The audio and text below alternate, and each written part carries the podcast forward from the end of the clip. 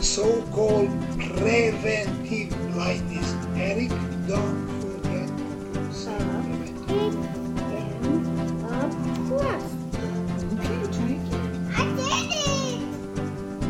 Med Family is a show about a family journeying through medical school with kids and navigating married life. Tag along to see how we got here and where this journey is taking us. To the podcast Med Family. I'm Eric Acker, the host, with Karen with me again today. hey guys. Still very pregnant, still not due for another week, two weeks almost. Greater Ten- than uh, nine days. Nine days. Okay. We're yeah, we're getting close. I, I, I keep getting asked this question by some of my fellow residents, and I, I don't have a great answer. And Whenever the baby comes. whenever the baby comes, I, I, I say like it's like the thirteenth or something like that. Yeah. I think that's about the due date. yep. So We will see. yeah, we get asked that question often. Like, when's baby due? And then they're like, are you excited, nervous? How are you preparing for it? I'm like, yeah, at this point, it just takes care of itself. Um, it's not exactly the truest statement, but we, we do have Karen's uh, mom coming into town, and she'll be, I'm sure, a lot of help. And I will be taking a week off once the baby decides to start sh- trying to show up. And I know I get asked this every now and then with like, why just a week? Why not longer? Um, so I think ACGME does allow for paternity leave or maternity leave, depends on you know which end you're coming from. But uh, so you are allowed to have it. I think it's like six weeks or something like that without having any. I, I don't know if it's just ACGME or if just my program, but we are allowed to have up to six weeks of time off without affecting your graduation. Um, so it the difficulty here though is uh, essentially kind of the way your pros and cons here, and we it's paid, so I, I wouldn't my salary wouldn't be like disappear or anything, but um, if I were to take uh, the way our system works is that you do have to take all your PTO um, when you do your do this time off. So you have to take it all your rest of your PTO, and then you can take the additional extra weeks, and, and you know then you come back. And the problem I have with that is that a we have kids who have get sick occasionally. Karen will get sick occasionally, so I may have to take sick days here and there. Uh, additionally, uh, that would mean for the next six months I couldn't take any extra time off. so if I was feeling a little burned out last week, I would basically have a six month stretch where I wouldn't have any days off besides whatever was built into the schedule. So no vacations, no nothing. Uh, and we had kind of already planned out this year to have like a week off every three or so months so that we wouldn't get too uh, out of control. Uh, so anyway, uh, we're kind of playing it by ear, but right now we're thinking maybe about a week. Uh, most of Karen's pregnancies have been pretty unremarkable. Um, kind of like uh, not unremarkable, but like not not not very complicated. And with Karen's mom being in town, um, didn't want to take off a whole lot of extra time. And then lastly, I think I'm on a pretty relaxed rotation as it is. Like it's not very time demanding. Uh, I'm on pulmonology right now.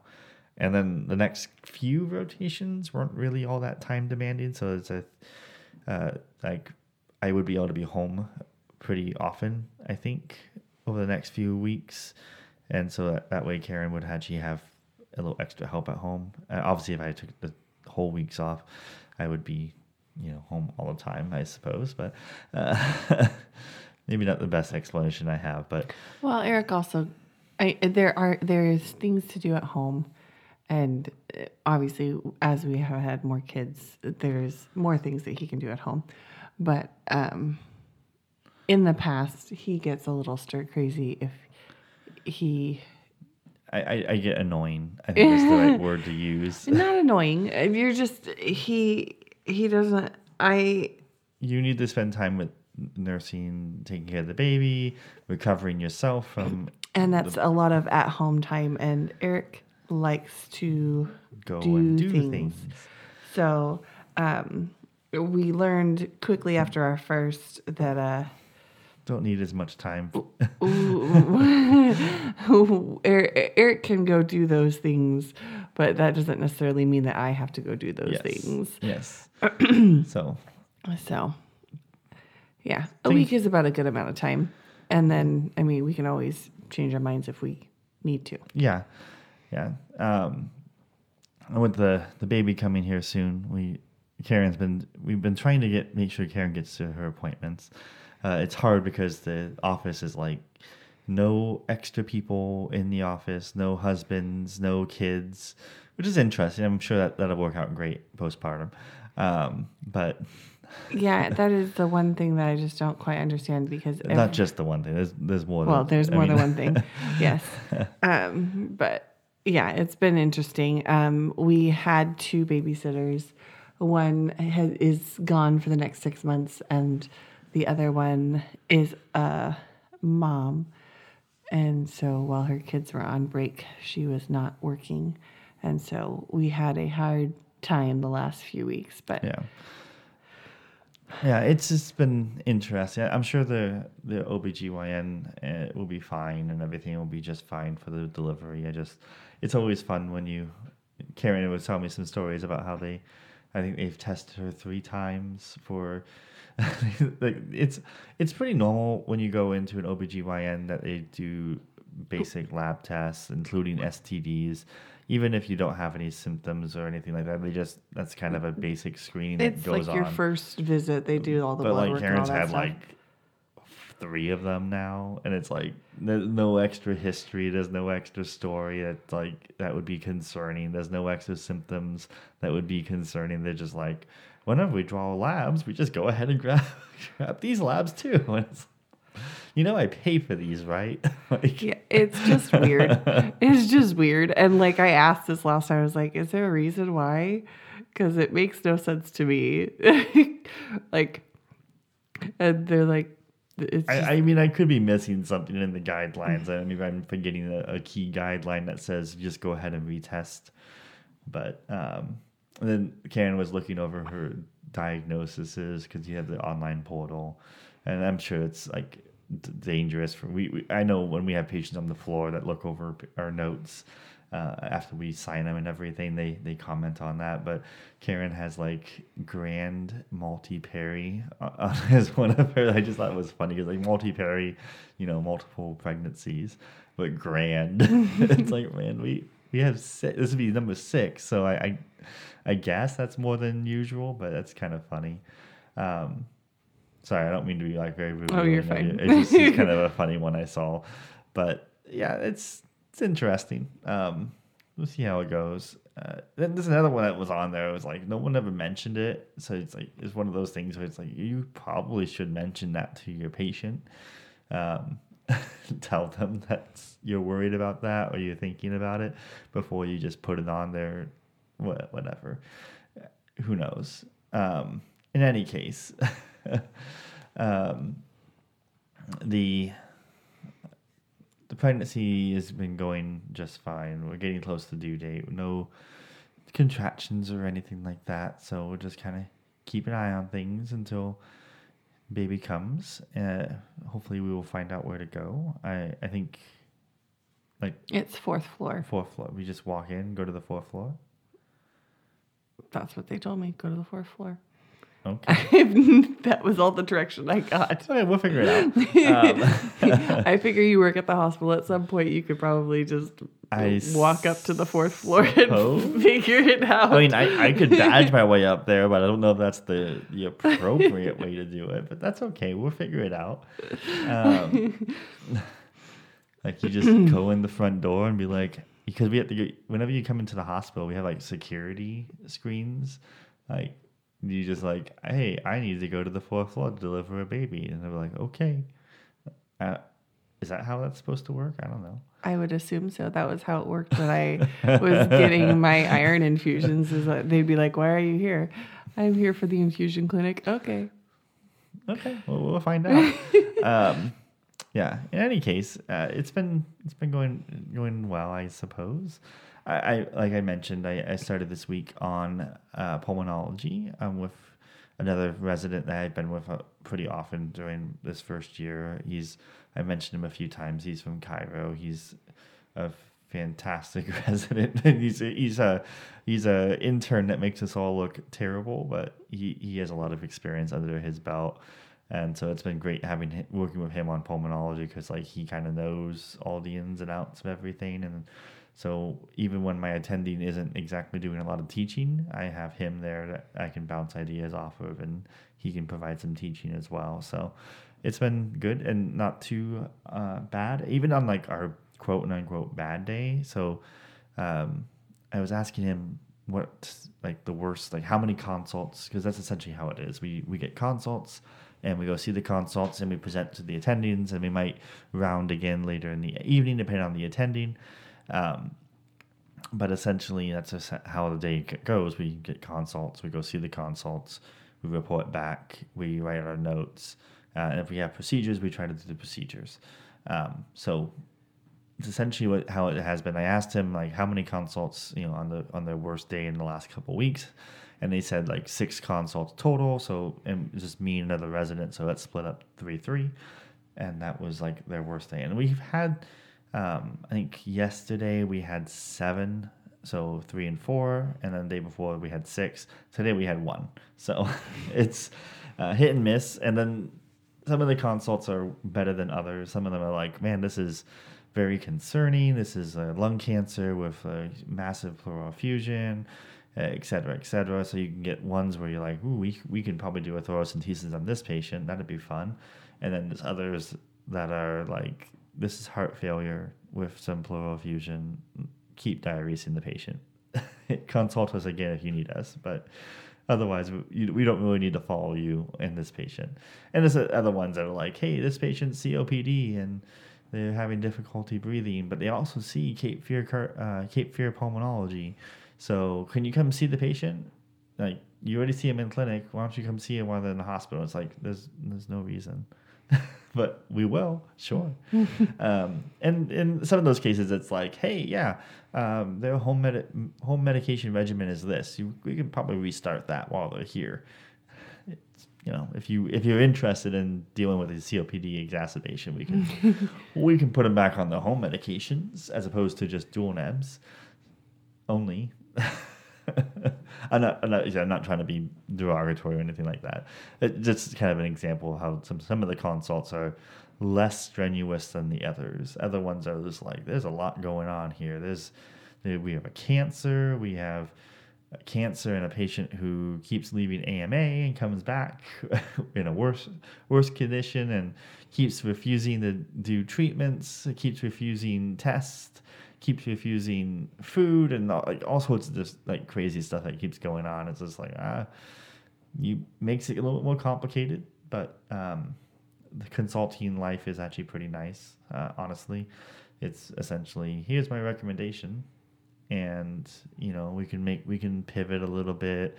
Just like in infectious disease, you give recommendations for antibiotics, and then if the patient's like, I want to go home, you can kind of go, okay, well, we're we, we, if it would be best if we had a PICC line in and the patient got antibiotics through the, PICC line for this number of days and follow up in clinic, and the patient's like, I ain't doing that. And you go, okay, well, I guess the next best option, we're, we're trying to give you the best oral medication that we can give you. It's not going to be the, the best option for you, but if it's the best option for a patient who's going to leave and doesn't want a PICC line, doesn't want to follow up, so that's the next best option.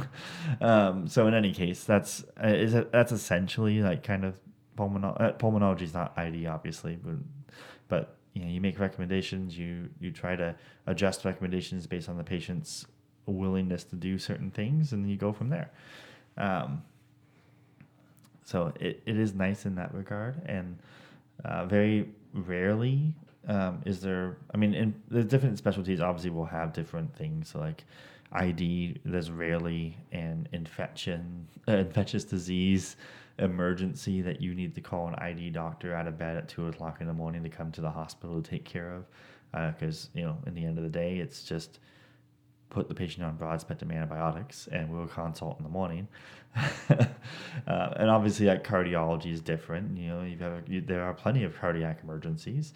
In pulmonology, I think there's a little bit less in the pulmonology emergencies. Obviously, like uh, acute respiratory failure and stuff like that would be the thought you would think like oh well that's pulmonology pulmonology would want to get involved in that like no that's bread and butter internal medicine you know everyday internal medicine deals with patients who are in acute respiratory failure. ICU deals with that, you know, every day as well. You don't need the pulmonologist to deal with a lot of that stuff because the basic answers are put them on BiPAP, give them oxygen, and support the breathing as best as possible. If they start going hypoxic, they can't. They start going into respiratory failure where they can't. They're no longer able to breathe. They tire out. Intubate them and then have the machine breathe for them.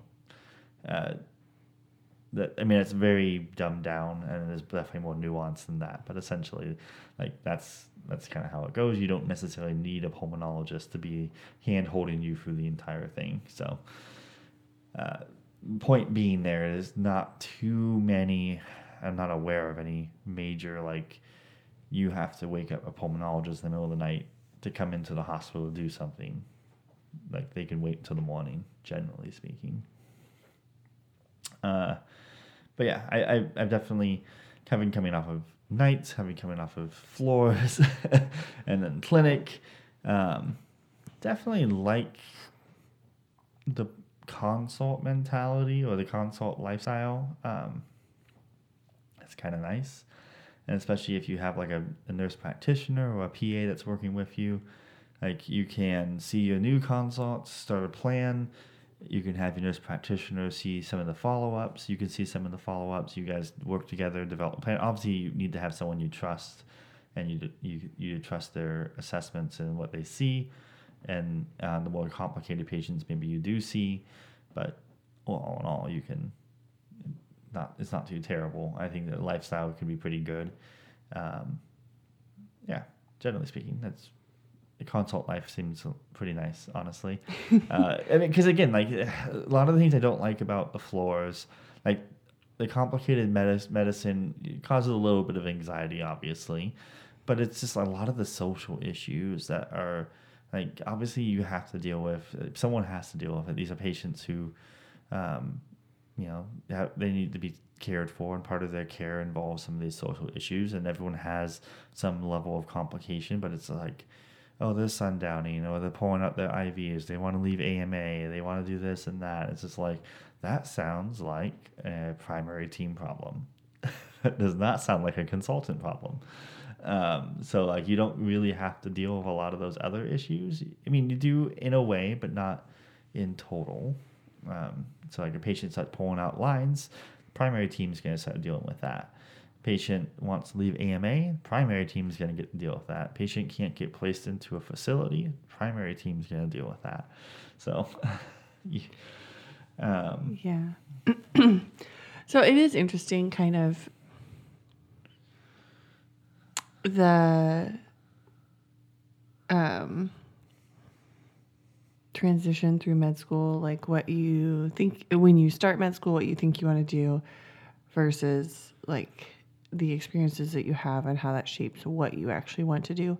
Because I think at one point, eh, probably on this podcast, uh, between like third and fourth year, you were like, hospitalist wouldn't be too bad. And I feel like a lot of your fellow cohort said the same thing. And I think now, after having worked Eh, you're not so sold on hospitalist. It's, it's tough because you do like when when I did my hospitalist rotation in third year, it seemed really nice. Like you basically you followed a group of hospitalists that were employed by the hospital, and there was maybe like four, and they would take care of a good chunk of the patients. I think fifteen patients each. They would get up in the morning, get to the hospital around seven. They would round on their patients. They would write their orders. They would do their notes. And then if you were very quick, you could be done by one o'clock. And one of them would stay and cover all the patients and then do admissions on top of that. and you know, and, everyone else would go home. So theoretically, you could work seven to one, like, and then you would just answer phone calls and text messages until the night person came on, and that's essentially how your shift would be. And that sounded like, oh, well, that doesn't sound too bad. And, and maybe it's because of the hospital. Like you work at a small community hospital. Uh, maybe the issues aren't so grand. Uh, you don't have super super sick patients. Um, I don't know. I mean, because that was my. I didn't feel. I didn't feel like we had incredibly sick patients uh, that we saw, and maybe I wasn't able to recognize them. But essentially, that's all we did a day, you know, for a few days, and then you know the one off, uh, random off day, you would be on admissions and take patients and work till 7 p.m. So it'd be a, a true 12 hour day, but it was like once a week. So like in the mentality was like, oh, well, you do seven days, seven, day, uh, seven days on, seven days off. And really on the seven days on, you worked seven to seven to one. and on your random day, you work a 12 hour shift. Like that's actually pretty nice. That's pretty good hours. It seemed like a pretty good lifestyle. Um, but then when you work in these giant hospitals, and I don't know, again, I don't know if it's because we, I didn't recognize the patients and how frustrating uh, some of the social stuff can be and all the extra things that were going on. Maybe I wasn't exposed to it um, because we kind of, it was, we'd show up, look at the patients, see the patients with the attending, and the attending would dismiss us by a certain point. So maybe we are missing some of the communications. We weren't really privy to the conversation with the nurses. We weren't privy to a lot of different things. So it's very possible that we just weren't seeing the grand scheme of things. But yeah, I think I definitely said on this podcast that hospitalists would be something I might be interested in. Now, looking at it, you get into this big hospital and you have a, a very sick population, and you see this seven days on, seven days off, and you're just like, I don't know, like it almost feels like I would be working a true 12 for seven days. And that may or may not be true. I, I definitely have seen uh, posts on Reddit that basically say it depends on which group you sign up for, how your, your group is structured, how your hospital structures things. Um, obviously, there's all different ways to organize and structure taking care of patients that mean may make it a little bit lighter for some people on certain days, and you can share the weight uh, and load and whatnot. Like some hospitals, I think, have dedicated rapid response teams and whatnot, so that if you were the hospitalist for a certain patient and they had a rapid response called on them, that rapid team would show up. You wouldn't have to be required to be in the hospital, etc. So, I think there's there's ways to do hospitalists that are less stressful than how we do hospitalists on the floors. Uh, and of course, uh, as you have more confidence and more experience, uh, you can probably be more efficient. Um, but in any case, there's been there's definitely feel like I feel like when I've been on the floors, it's like there's a lot of sick patients and a lot of things that kind of more hands-on-y. Um, that uh, I'm not necessarily working looking to have less work per se. I'm just looking right now the value system is work that I enjoy, but have a good work life balance. Like, I don't mind working hard when I'm working. Like, if I show up and I have wall to wall appointments, and then, you know, or I see one patient do a procedure, see another patient do a procedure, whatever it is, like, I would be fine with that. But just as long as, like, I could have a weekend off or I could have a few days off that I could be with the family and feel like I'm part of the family again and do other things and other hobbies and uh, where you know I'm not just a doctor 100% of the time. So I think I don't know if that's really changed per se. I think definitely the motivation to have that is changed. In, in any case, um, uh, pulmonology I think is as much as I, I like pulmonology, I like the consult um, lifestyle. I don't think I would really do pulmonology. It's it's interesting. I just I don't know if it's interesting enough for me. Uh, not, in, not interesting enough. I, I just I don't have pulmonology is not really my strong suit. I tend to like hearts a little bit more than I like lungs, and uh, you get to do some procedures in pulmonology. Like you get to do bronchoscopies, thor- uh, thoracentesis, and maybe a few other things here and there. But um, and then you have your pulm clinic and your your nodule clinic if you want to do nodules, and you can search for that however you want. Uh, The the people we follow, they have like a pulmonary nodule clinic where pa- patients who have found pulmonary nodules on previous imaging will come back in, follow up. They might do bronchoscopies, they might do other procedures to take uh, biopsies and whatnot. Uh, and then they, of course, they have their actual clinic where they see patients who have pulmonary needs like COPD, uh, fibrosis, etc. Um, so, you know, Yeah. I was just I just found it interesting because like you go through your medical school, you go through match ha- ha- thinking excuse me.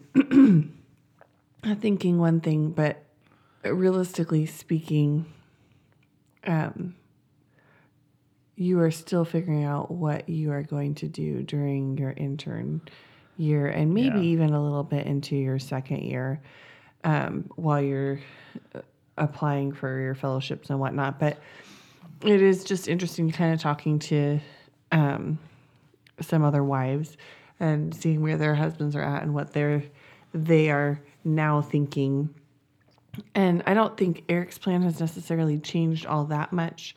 I think he always we, We've always talked about we've always cardiology talked to about some- cardiology to I mean, some extent. when, once we got, uh, I think halfway through third year, we we were cardiology. But and that was I mean, you had some good uh, cardiology experience with your preceptors in third and fourth year. And um it interested you. I think that's more the thing. It's not that like pulmonology is boring or not or whatever. It's just it doesn't pique your interest enough to like focus in on it. Whereas be really excited about it. whereas Eric got very excited about cardiology after he followed his first cardiologist and he went out and he got oh what was that that Oh, the the Eko stethoscope thing. yeah and then you you got a couple other things Yeah. and then he got a couple different books and like you really should like this is what you're going to be doing for a long time and so you really should have an interest in it and find it fascinating otherwise your job is just going to be a job that you do day in and day out and yeah you might have your bread and butter things but you're always like you're always going to look for the odd odd whatever and find it fascinating. I I think the difficulty like so a lot of people when they your fourth year or third year you're kind of looking at the match and there's definitely people who kind of go in they know what they want to do. Now if your board scores support that direction then that's great. Like when I started medical school I knew I I wanted to do orthopedics. I I worked orthopedics for mu- multiple years. I understood it. It was it was fun it was interesting board scores and where I went to school did not support going to um, uh, into orthopedics. It's just the odds were were were, out, were stacked against me. I wasn't going to devote three years of research um, post medical school in order to be into orthopedics and do five more years in orthopedics. Like I know there's going to be someone out there who's like, well, if you really want to do it, you got to be devoted and you uh, show your devotion. You got to put in the time in the three years to show that you deserve to have a slot, and then you know burn eight years of your life in total trying to get into orthopedics. Uh, that's fine. I, for someone else, that's probably great. For me, I feel like I could be happy in a few different spaces. Um, obviously, orthopedics wasn't going to work out. Um, there's a, I mean, there's always like sports medicine you can do, but it seems a little less fun from what I've experienced. Like I've seen it, lifestyle work life balance is great, but maybe not the most in like it, it not intellectually challenging. So I went internal medicine because I wanted to. do I was thinking cardiology at some point. I was thinking maybe hospitalist, and internal medicine kind of gave you that opportunity to do that. And now that we're in internal medicine, I will say if you are someone who isn't 100% sure what you want to do and there's a few different things you think you might want to do and like you've already kind of ruled out surgery you've ruled out maybe obgyn uh, you ruled out a lot of the other specialties and board scores might have kind of and where you went to school may have pushing you in different directions. Um, internal medicine is not a bad option because it's three years. You can leave and do hospitalist you can leave and be a primary care doctor. You can, can go back uh, you can do a fellowship and you can do any of those things and then go back and do a fellowship.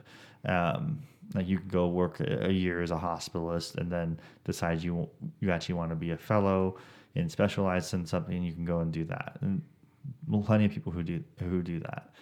Um, but I would say one of the nice things about it, because like sometimes in third year and fourth year medical school, you don't get as much exposure, and sometimes preceptors can ruin specialties for you uh, that you might have otherwise been excited for, and so going back internal medicine, you have this opportunity to kind of spend a little bit more time being the doctor in these electives and these different fields that hopefully by the end of second year you've had a good amount of exposure and you got you can either look at it and go yeah i'll be happy being a hospitalist or i'll be happy being a primary care doctor.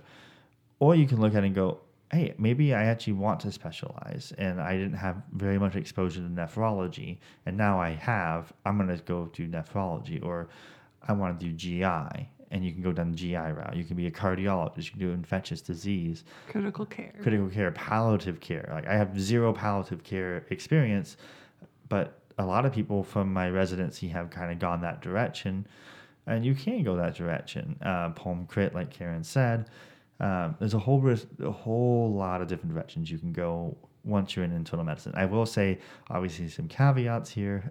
so um, if you wanted to do sports medicine, there are fellowships out there for internal medicine docs uh, to go into sports medicine. I think the the biggest difficulty or hurdle there is that internal medicine really kind of limits you to like 18 and older, and sports medicine sometimes it's nice to be able to see patients who are in the high school age range or younger. Um, kind of gives you a lot bigger patient population. Uh, oftentimes in sports medicine, you want to kind of work with people who are more quote unquote athletic. Um, in any case, uh, being internal medicine, going sports medicine, you might have that kind of hang up. Um, if you did internal medicine, you're like, maybe I want to do into, uh, emergency to room. You know, I want I want to work in the ED. It's a bit harder again because of that age cutoff. We don't really train with kids, and so you can't it I don't I have yet to find it. I haven't really looked all that hard because ED doesn't particularly interest me that much. But I have yet to find any sort of emergency medicine fellowship that you could take from internal medicine. A lot I've seen a few that will take family medicine fellows and you can go into them and you can be an emergency medicine trained family medicine fellow. Um, and then you can go work in EDs. I think generally it depends on your ED and your location. I've seen plenty of family medicine resi- uh, family medicine me- residency graduates who went on to work in EDs. Uh, so family medicine does offer you that advantage. Obviously, if you like working with kids, family medicine might be the way to go. Uh, you will open up a lot of op- uh, goal, uh, doors for you. And then, of course, pediatrics has its own little um, subspecialties. If you like, I like working with kids, but I'm not sure if I want to specialize within pediatrics. Going pediatric. Anyway, like there's there's definitely pediatrics, family medicine, internal medicine. Um, I think internal medicine has a lot of gateways to to springboard off of that allows you to maybe decide a little bit later on what you want to do after you've seen and gotten a little bit more exposure obviously again there's more caveats like family medicine you can get an obgyn certificate and do deliveries in more rural areas and even i think up to c-sections and stuff like that uh, where internal medicine i don't think i've not heard of anything like that for internal medicine docs so. Yeah. And all take into account all of this advice is given as an, as an intern and it's also given as we did have part of our med school during COVID, and so that did limit some of the exposure that Eric had. He was supposed to have more exposure, but because uh, in the hospital setting, um, but because of COVID, got less. And I think that was a lot of people within Yeah. I within the classes that or the in the US and overseas wherever this within Eric's cohort and the year before where with COVID opportunities were a little bit more limited so I don't know if now that all those restrictions or most of those restrictions are lifted depending on where you are um, if people are getting more exposure now than they did when we were going through it. But, But even even if in the best of circumstances, sometimes like you just can't cover all the specialties. no, you can't cover all the specialties. And quite frankly, intern year is hard and it has everybody rethinking everything. So, there's that too. so you there's always have to keep too. that in the back of your mind. You might start you might start residency thinking that you want to do something, and then maybe six months in, like I am, I'm just like you, you start wondering like, what's my what are my where are my exits here? Like, what, what what's the easiest way out? Um, and so obviously you have to kind of keep assessing and reassessing as you go along and maybe how i feel today may not be how i feel in six months um, Right. but it, it does it does keep you mindful of like things can change and you should be open to the different experiences and reassessing like what values like what you were valuing maybe a year ago. Maybe that was idealistic maybe that was um, foolishness. And you need to relook at it and go um, maybe i don't want to work that hard. Because there's definitely some specialties that work really really hard and it's good for them. They we need people who work that hard in medicine but you might be like i don't think i can continue to work at that pace without burning out or like ruining marriages and stuff like that. And you have to kind of take some assessments on what you think you can accomplish and and you know you, you obviously we have goals uh, you wouldn't get into medicine unless you had some kind of goals and you were driven in some way but at some point you do have to assess like what is actually valuable in your life uh, beyond medicine and you know how can you accomplish those goals at the same time as being good at your job um, so anyway, just keep assessing and reassessing. I'm not trying to say quit quit residency, don't be a doctor. Um, It's hard. I'm sure in three, four, five years, I'll look back on it and go, you know, I'll be in a completely different state.